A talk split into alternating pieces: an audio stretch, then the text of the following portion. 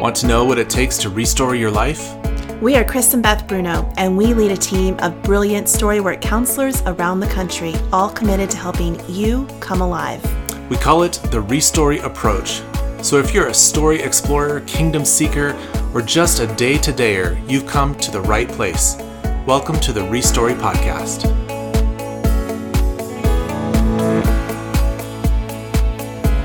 So I love how we spent a whole day this weekend.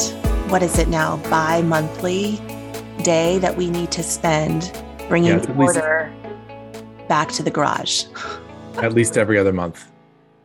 And I'd be curious how many times you have purchased a whole new system of containers or shelving or things that you've built or hooks that you've installed. What rendition of, of garage organizational system we're on now. But yet again, this weekend, that's what we found ourselves doing because we've been parking on the street now for it's been months Mhm. right? Because it's just been a disaster. It's, it's so ridiculous. and Our all- garage is the dumping ground of all the things. Right. And it's not just us, right? We had an adult son that moved back home. His crap came. Your res- restoration project really needs a warehouse at this point. And so, after a summer full of expeditions, we have BB guns and tents and sleeping bags and plastic forks that would last a lifetime. That I mean, it's just everywhere. And not to mention the trash, just the trash and furniture and Well, that's another Uh, thing. How many couches and chairs have have cycled through our garage, in and out of our nine room office? Yeah. It's it's ridiculous. it's And crazy. so there we were again this weekend cleaning out the garage, and you know it is a mess, but to really bring order and get the cars back in there, it needs to get even messier. And so the process of cleaning always cracks me up because you tend to just pull everything back out to reorganize it again. it's the only way to do it. It just gets messier before it gets better. it's the only way to do it. I mean, how are you supposed to organize something on shelves when you're just shoving more on the shelf? You have to pull it all off and reorganize and then repack and put it all back on the shelf. And and then the driveway gets full of all the things because it's too much to fit into the garage. And so you have to pull it out so you have space to do the work that you want to do. And Yeah. Yeah. It does look like a bomb goes off in our in our garage about once every four to six to eight weeks. Yeah. Depending on our neighbors right. uh, they think we're crazy. And then I will often find many things that no longer need to be in our garage or in our possession. And so I will put things out with a big free sign on the sidewalk for all the neighbors to drive by or walk by. And remarkably, those things are gone usually within about 20 to 30 minutes. They Yeah. go just Yeah. like that. They're out because everybody wants all our stuff that we don't want. Yeah. Well, I I mean not to like force this analogy, but it is a great picture of what we want to talk about today in in that oftentimes before things get better, they get worse.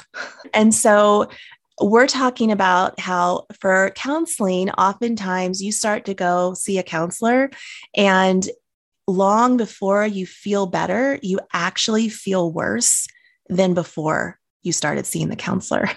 and that sounds awful. And why would we want to tell people that that's the case? That's not really a great business strategy. Let's talk about that. Why Yeah. is that the common experience? And why is that actually essential to seeing mm-hmm. real transformation happen? Yeah. Well, and it is a real thing because when you start coming into counseling, really what you want is your something is not well in your life. Something is stressed or anxious or depressed or frustrated or relationships are broken and you're wanting to find some level of relief from the bad feelings that you're having, you want to find relief to feel better. And so that's what you come to counseling for. And a lot of times the first several, you know, sessions or minutes or whatever it is, there is some level of what do we need to do to stop the bleeding in order for you to feel better in the moment. The reality is that the symptom relief of not feeling well to feel better is not going to bring any kind of deep solution or healing to your life. And so you have to go several steps further than that. So people get frustrated and it's a thing because you come in and you start feeling worse because we're starting to address some of the things that are underneath why you know the, what's driving some of the things of why you were depressed or anxious or stressed or broken uh, why you're experiencing the things you're experiencing and not just get you out of the symptoms but to really help you f- to to dig into what's happened. So for a while you're saying the, sim- the symptoms continue. The presenting you know feelings emotions struggles that you came to counseling to address continue because you're going beneath those you're getting to more of the root causes. Yeah i would say this the the symptoms might temporarily be relieved out of the catharsis of telling someone of what's gone on for you and what you're facing. And it it is relieving right? It is good to get it off your chest. We have all these these metaphors of you know I, I i'm sorry to just dump on you or i'm sorry to vomit on you or this felt good to get it off my chest just like i said. And so there is a level of catharsis that comes really when you start the process of counseling when you start to head into the restory journey but then if if you're really going to be guided well by a restory practitioner you will go beyond that catharsis into investigating some of where all of that came from not just continue to develop habits or or best practices or something like that to to avoid those symptoms from coming back mm-hmm. right yeah you we want to get into the deeper stories that's yeah. what we're about right so would you say i can anticipate that this is what that journey might look like almost a i'm picturing you know a graph like a cycle a, a mm-hmm. sense of markers along the way that one might be able to anticipate as they start a counseling process?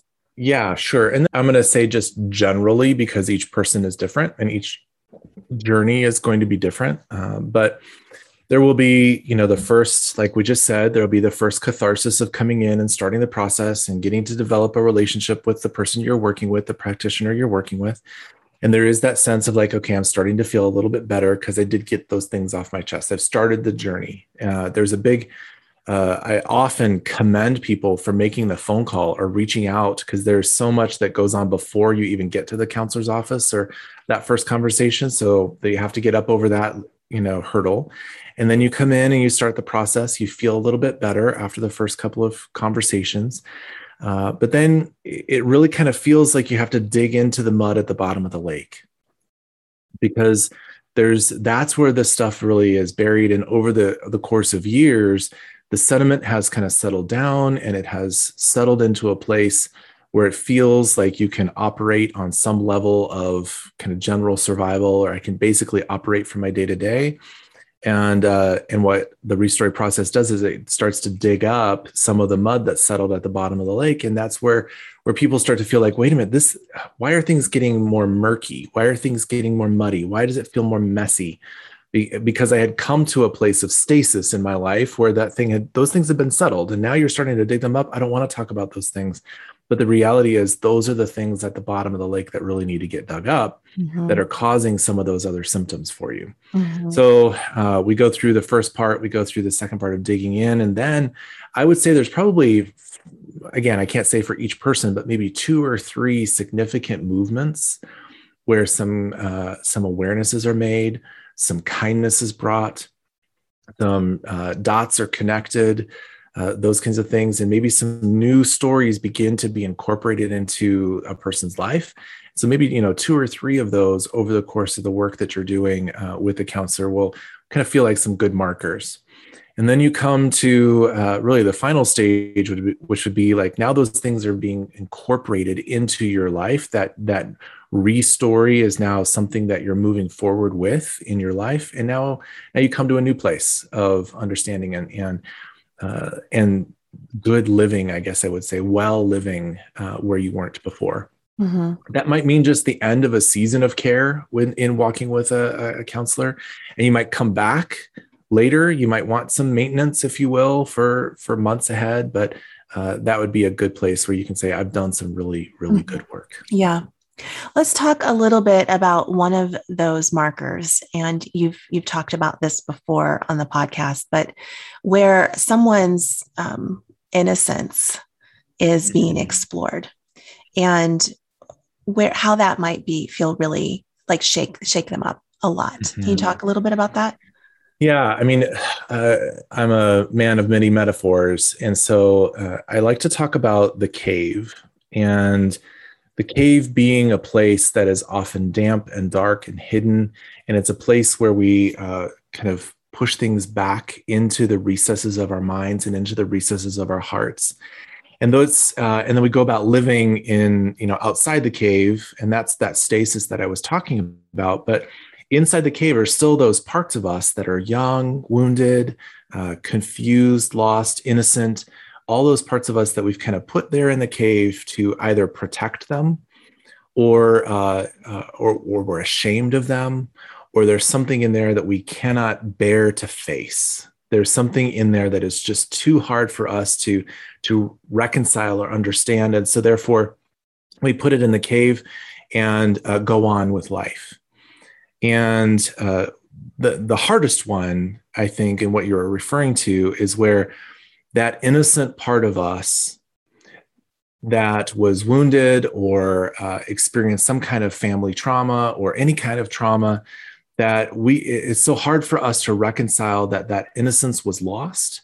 And then what evil is often wanting us to do is to believe that our innocence was lost at our own hand that there was something that we did that that ushered in the the trauma or the difficulty uh, that that it was our doing it was our participation it was our fault that led to the loss of our innocence and that is so hard for us to face so hard for us to face. and so we lock it away into this this cave we bury it away from us because we can't bear to uh, really see that again that maybe some of what we did as a child or some of what we did in the midst of that trauma was actually the best that we could do given what we had and the resources we had at the time.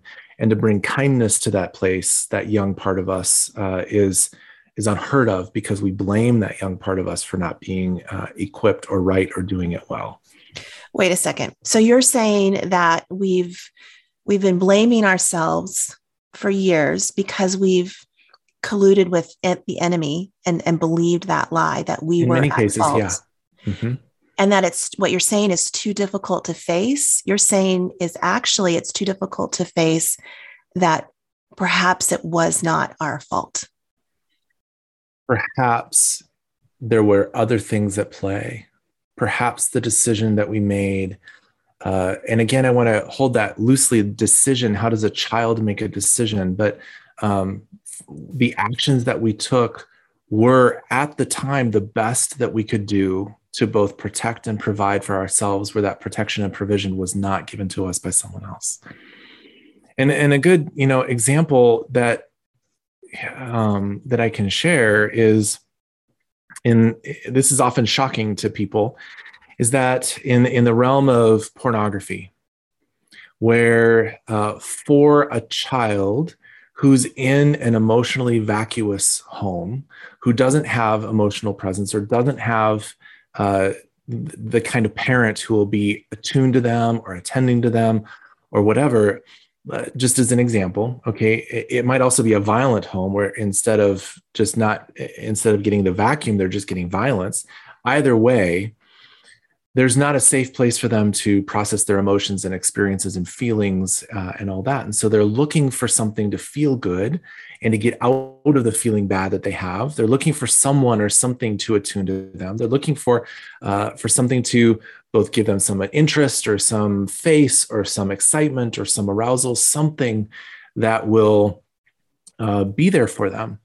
And so, a whole other conversation, which we won't get into, is just how the enemy uses the realm of uh, pornography and the sex industry to capture the hearts of young people but something will pop up. Some friend will show a, a, a, video, something will pop up online, something will happen. And the trap is set not by the pop up or the picture that is seen in the magazine, but by the, the empty and broken heart of that young child who's looking and longing for something to connect to. And so there, there is pornography that comes along, and the child then starts to ingest that pornography, whatever it is, uh, and they start to develop a habit, and that habit starts to develop an addiction, and, and it just moves forward over the course of years. Well, for years and years and years, that person may hate themselves for the level of addiction that they have to this shameful, uh, sexually explicit material or or actions that they that they have developed over the course of those years when in fact for that child in that kind of a vacuous home it was not good for them to go towards pornography but it was the best option that they had for something good to be experienced in life. And so to step away from the uh, blaming and the shaming of that child who found some breadcrumbs of goodness in in that situation right they were actually doing the best that they could. And no it's not a good decision right? It's not a good thing. And and it led to years of pain and struggle. But can we can we allow that younger part of us off the hook if you will for making that decision and going into that cave and offering that child kindness in the midst of our exploration of the story, that is the movement, I think, of uh, really the beginning of that restory process. Mm-hmm. Can we bring kindness to the child and say, hey, that what you did was was not not right, it was not good, but for you at the moment, it was the best that you were offered. And so can we begin to call you smart and brilliant? Can we begin to bless you and say, I want to bless the desire in your heart to find something good, to find attunement, to find some sense of life where no life was being offered to you. That's why it gets so murky and muddy because you get into these places, these, uh, whether it's the bottom of the lake or in the depths of the cave, whatever you want to call it. It's, it's those places where those parts of us are buried that make it really, really hard, both shameful to admit, shameful to step into, and then super challenging to receive that kind of kindness to those parts of our stories again. So that's why it's so difficult oftentimes before it's relieving why why it can feel so hard. Right. And disruptive and we've talked a lot about that disruptive kindness that would be really disruptive and that's why it, it takes time. It takes time to really see all of that clearly and start to restory that. Uh-huh and that's why and where the symptoms are you know are not being relieved in in that example right? If i can just stop viewing pornography that's that's good. That's helpful right? Let's not let's not view it. Let's not do that. But that's not the answer to the problem. The answer to the problem is buried in that cave.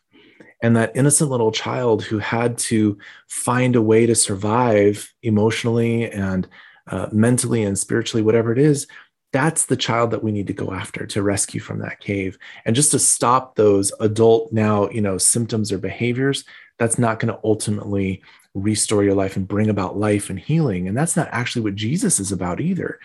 He's wanting to go to those places where darkness is known. He wants to bring all of his light and all of his kindness and to find all of those lost parts of us that we have out of shame buried into those into those dark places mm-hmm. and that's what a skilled restory practitioner does is it, we help walk people into those places not to re-traumatize them in any way and we're very careful about that but to explore those dark caves in order to find those innocent parts of our lives and our stories in order to bring them back out of the cave so that they can live more fully into who god made them to be that's the restory process. And I love this song by Jason Upton, and he sings the song uh, called Scarecrow. And I just want to read a few of the lyrics because I think it's beautifully put. And it says, If I were a bird, if I were a foolish bird, I'd listen to my fear and fly away from here, wherever that scarecrow is. Okay. But if I were a bird, if I were a wise bird, I'd listen to my heart and I'd find the treasure waiting in the field because the scarecrow is guarding something worth finding. And those places where the scarecrow is in your mind, that is where we need to go. That last little part, that was my commentary. But he goes on, he says, There's a scarecrow living in my memory. It just hangs around and stares at me with eyes that look but cannot see. There's a scarecrow living in my memory. If I were a bird, If I were a wise bird, I'd listen to my heart and I'd find the treasure waiting in that field. Mm. And I think the restory process is inviting us to move past the scarecrow, to find the treasure that we have buried in our own field to recover and restore who God actually made us to be in the beginning. I love that. All right, friends, thanks for listening. If you haven't left a rating on iTunes, we'd love for you to do that real quick. And here's the thing with our name change we're trying to offer more cohesion to all the things we do with restoration. We've got counseling and stuff for marriages and dads and moms, and the list goes on and on. One of the ways we started talking about it recently is to rather humorously and affectionately refer to it all as the Restory universe. Doesn't that sound interesting? Well, if you want to learn more, just head over to restoryuniverse.com to see what we're up to. And we'll see you same time, same place next week.